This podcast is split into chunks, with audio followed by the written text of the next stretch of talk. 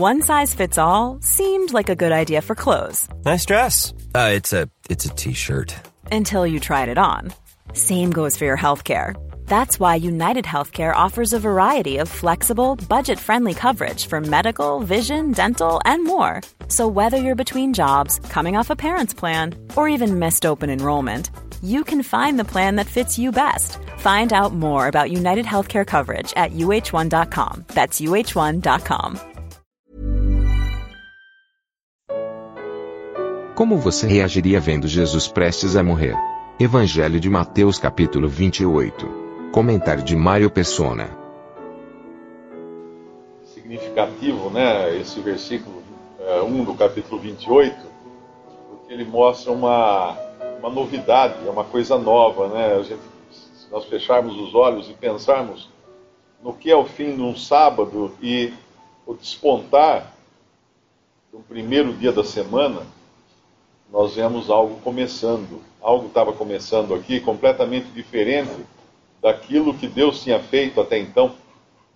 E é interessante que não só esse capítulo, mas os capítulos anteriores também, eles acabam deixando clara a situação do homem em relação ao Senhor Jesus. Porque quando a gente começa lá atrás, no jantar de Betânia, que foi no capítulo 26, e daí a gente vai seguindo para frente, nós vamos vendo como são diferentes as reações de cada um diante da iminência da morte do Senhor Jesus, da iminência dele ser entregue às autoridades e ser morto. Nós vamos encontrar aquela mulher lá em Betânia, adorando a ele, derramando perfume valiosíssimo, né? Um ano de trabalho era o preço daquele perfume, derramando no Senhor, porque ela não teria tempo de fazer isso depois. Ela parecia ter um entendimento disso, que não haveria tempo. Tanto é que as mulheres que vão depois fazer isso no corpo do Senhor lá na tumba, elas não encontram mais o corpo. Elas levam os perfumes e tudo, chega lá, não está mais, porque ele ressuscitou. E essa mulher faz isso de antemão, ela é lembrada em todo lugar onde o Evangelho seria pregado, e cada um a quem o Evangelho é pregado e crê, é lembrado também na memória de Deus. Mas enquanto essa mulher cuidava disso, de adorar o Senhor nos últimos momentos dele aqui na terra, nós vemos os discípulos também reagindo de maneiras completamente inusitadas. Nós vemos Pedro defendendo a sua autoridade, nós vemos Judas defendendo a sua cobiça. O que ele quer é ganhar dinheiro, né? Ou melhor, eu disse autoridade, Pedro defendendo sua autoridade? Não, é Pedro defendendo sua reputação, não autoridade. Pedro defendendo sua reputação. Judas defendendo o seu ganha-pão. Ele quis vender o Senhor por 30 moedas de prata. Nós vamos ver os sacerdotes, cada um defendendo a sua posição, porque por inveja o tinham entregado. Eles não queriam um rei para reinar, porque se o rei reinasse, quem seriam eles? Nós vemos também os governantes gentios aqui, cada um defendendo os seus interesses, todo mundo, um lavando as mãos, inclusive literalmente lavando as mãos. Não querendo pôr a mão naquilo, porque a mulher dele já tinha até sonhado que era problema aquilo. Então todo mundo, cada um saindo para um canto, cada um defendendo a si mesmo. Pedro negando o Senhor, depois de defender tanto a sua reputação lá atrás, no capítulo 26, aqui ele vai negar o Senhor, porque ele vai defender agora em sua integridade física. Ele não quer ser morto como o Senhor vai ser morto. Ele quer escapar de perseguições. E aqui, no nosso capítulo, né, ele vai, depois de crucificado, nós vamos ver os judeus agora defendendo também a sua mentira, porque eles começam lá atrás, já perseguindo o Senhor injustamente, arrumando pessoas para mentir, falsas testemunhas, na tentativa de condenar o Senhor, e agora, depois de está tudo errado para eles, eles ainda pagam falsas testemunhas, que são os guardas aqui, para que eles mintam, para que eles digam que o corpo foi roubado. E isso vai cada vez mais aumentando a gravidade do pecado deles.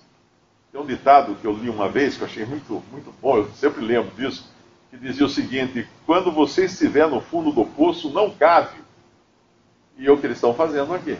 Cada vez eles cavam um pouco mais, eles vão cada vez se enrolando, cada vez mais, e aumentando, só colocando juízo sobre juízo, sobre as suas cabeças. Porque lá atrás, eles já se desviaram daquilo que Deus teria ordenado para eles. Eles não quiseram o Cristo, que é o Messias. E aqui eles então têm que criar mais uma fantasia, uma mentira. E é interessante nós lembrarmos que quando Paulo estava na prisão com Silas, e as portas da prisão, aliás, Pedro, né, estava preso, eu acho que em Atos, e as portas da prisão se abriram, os soldados foram mortos, né? Me parece que é isso que acontece lá em Atos, capítulo... Eu não sei se estou confundindo a saída de Pedro da prisão com a saída de Paulo da prisão. É a saída de Pedro da prisão, né? É Atos capítulo 4 ou 5, se não me engano, 5. Atos capítulo 5. Não, mas aqui não aparece o lugar que diz que os soldados que guardavam, eu não estou encontrando. Tem alguma passagem em que os soldados que guardavam presos seriam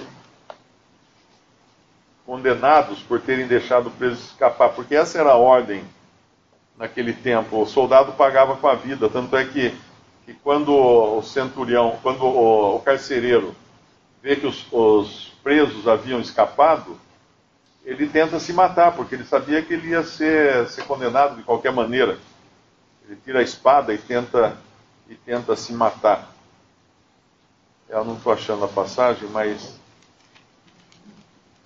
de qualquer maneira era o costume da época matar o carcereiro que deixasse. E aqui fazem o contrário. Aqui eles dão dinheiro para os carcereiros. Eles dão dinheiro para os soldados que vigiavam o túmulo, na verdade, vigiando um morto, né, o que já é uma coisa insólita, um morto não escapa. Mas eu creio que eles não tivessem muito certo do que podia acontecer ali, porque o Senhor tinha dito que ressuscitaria. Aquilo que eles usaram, que eles alegaram que o Senhor destruiria o templo, para usar isso na condenação, no processo condenatório do Senhor, eles arrumam testemunhas que dizem: esse aqui disse que destruiria o templo e reergueria em 3 dias, e o Senhor falou isso referindo-se ao seu corpo. Agora eles dizem, eles lembram, né, que ele tinha dito que depois de 3 dias ressuscitaria. Ou seja, é Atos 12? Ah, obrigado, meu irmão. Atos 12, versículo 19. É, quando Pedro saiu da prisão, no versículo 19, quando Herodes o procurou e o não achou, feita a inquirição aos guardas, mandou-os justiçar. Era isso que se fazia com guardas quando eles não cumpriam o seu dever. Mas aqui os guardas são subornados para mentirem. Ele fala no versículo 18: é-me dado todo o poder no céu e na terra. A gente às vezes lê batido, né, uma passagem assim, mas se nós pensarmos uma pessoa a quem é dada todo o poder no céu e na terra, o que eu faço com essa pessoa? Qual a minha posição diante dessa pessoa? A quem todo o poder... Porque até aqui nós vimos que cada um estava tentando defender o seu, né?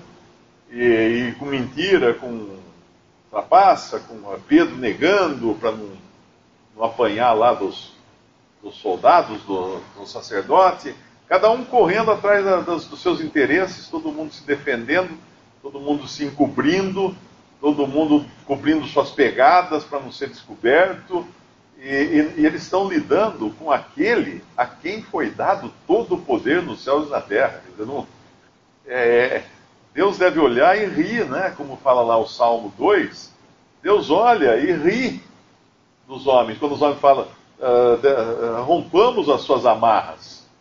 Como rompamos as suas amarras? Vocês não podem romper amarra nenhuma, nós somos homens, falhos. A Cristo foi dado todo o poder nos céus e na terra. Eu me lembro sempre de uma passagem que eu acho que ela é muito...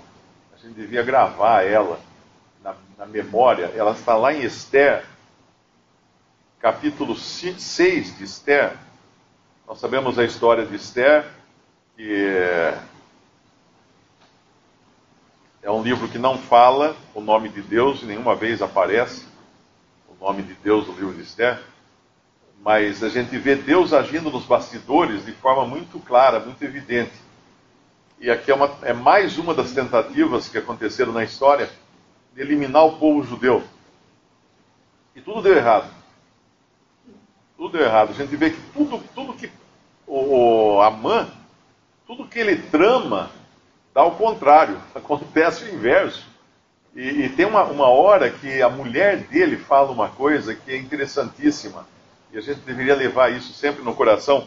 E no capítulo 6, versículo 12, porque Amã queria ser honrado na presença do rei, mas acontece justamente o contrário. É o judeu Mardoqueu quem vai montar o cavalo do rei, e Amã vai ter que sair desfilando, puxando o cavalo do Mardoqueu, que ele queria que morresse. Daquele que ele queria exterminar. Aí no versículo 12, depois disso, Mardoqueu, versículo 11, e Amã tomou o vestido e o cavalo, e vestiu a Mardoqueu, e o levou a cavalo pelas ruas da cidade, e apregoou diante dele: assim se fará o homem, de cuja honra o rei se agrada. E depois disto, Mardoqueu voltou para a porta do rei. Porém, Amã se retirou correndo para sua casa, anojado e coberto a cabeça. Estava envergonhado. E contou a Amã, a Zeres, sua mulher, e a todos os seus amigos, tudo quanto lhe tinha sucedido. Então os seus sábios e Zeres, sua mulher, lhe disseram: se Mardoqueu, diante de quem já começasse a cair, é da semente dos judeus, não prevalecerás contra ele. Antes, certamente cairás perante ele. A gente podia parafrasear isso e dizer: se Jesus é da semente dos judeus, e sabemos que a salvação vem dos judeus, não tem nada que possa ser feito contra ele. Não tem ninguém que pode se opor a Cristo. E nós sabemos disso agora, lendo essa história. O irmão tinha comentado da tentativa de muitos de mudarem o mundo, e às vezes até com argumentos cristãos, né, de entrar na política para conseguir mudanças e tudo mais. E nós vemos que aqui, quem ficou do lado desse rejeitado é quem está até hoje garantido, né? Porque todos os outros estão perdidos, porque eles tomaram o lado contrário a Cristo. Cada um se posicionou aqui. Pedro se posiciona do lado contrário, porém depois ele se arrepende. Mas em todas as páginas da Bíblia, todos aqueles que ficaram do lado errado, se perderam. Porque ficaram do lado de quem não tinha todo o poder nos céus e na terra. Aquela passagem que o irmão leu lá em Filipenses, de pensar nas coisas, né? Tudo que é justo, tudo que é honesto, tudo. Se nós lermos atentamente, nós vamos ver que são qualidades de Cristo. Então tudo aquilo se resume a uma coisa: pensarmos em Cristo. Porque Ele é justo, Ele é honesto, Ele é louvável, Ele é tudo aquilo, toda aquela lista de coisas boas para nós pensarmos. Então quando o cristão ele se ocupa com Cristo e com as coisas de Cristo, ele vai sim deixar uma marca aqui nesse mundo. Claro que a gente já sabe que o mundo vai seguir o seu caminho, mas foram cristãos que deixaram sua marca nesse mundo, quando tomaram o lado de Cristo. Quando tomaram nomes que estão nas páginas da Bíblia, a mãe de Timóteo, a avó de Timóteo, eu sempre lembro delas, tem nomes delas registrados, tem muitos nomes registrados aqui. Hoje nós damos aos nossos filhos os nomes de discípulos do Senhor. Por quê? Porque são nomes que realmente deixaram uma marca nesse mundo, sem se envolver com política, sem se envolver com coisa nenhuma.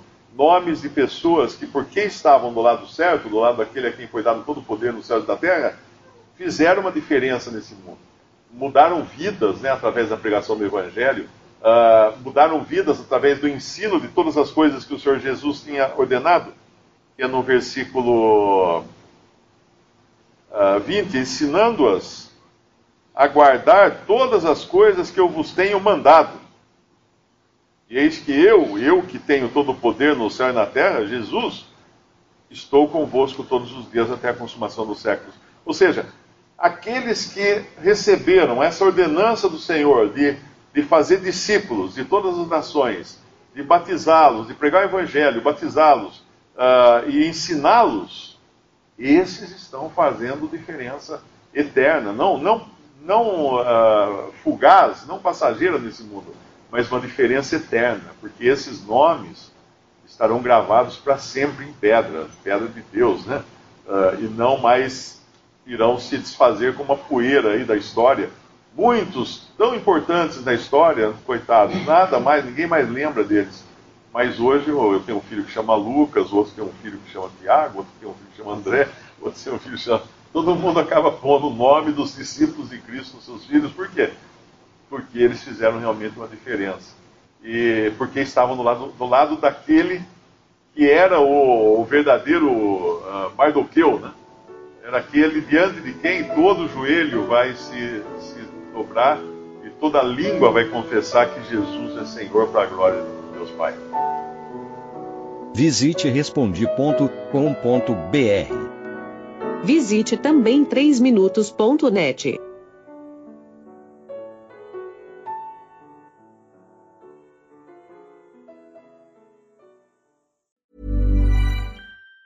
Even on a budget, quality is non-negotiable. That's why Quince is the place to score high-end essentials at 50 to 80% less than similar brands. Get your hands on buttery soft cashmere sweaters from just $60, Italian leather jackets, and so much more.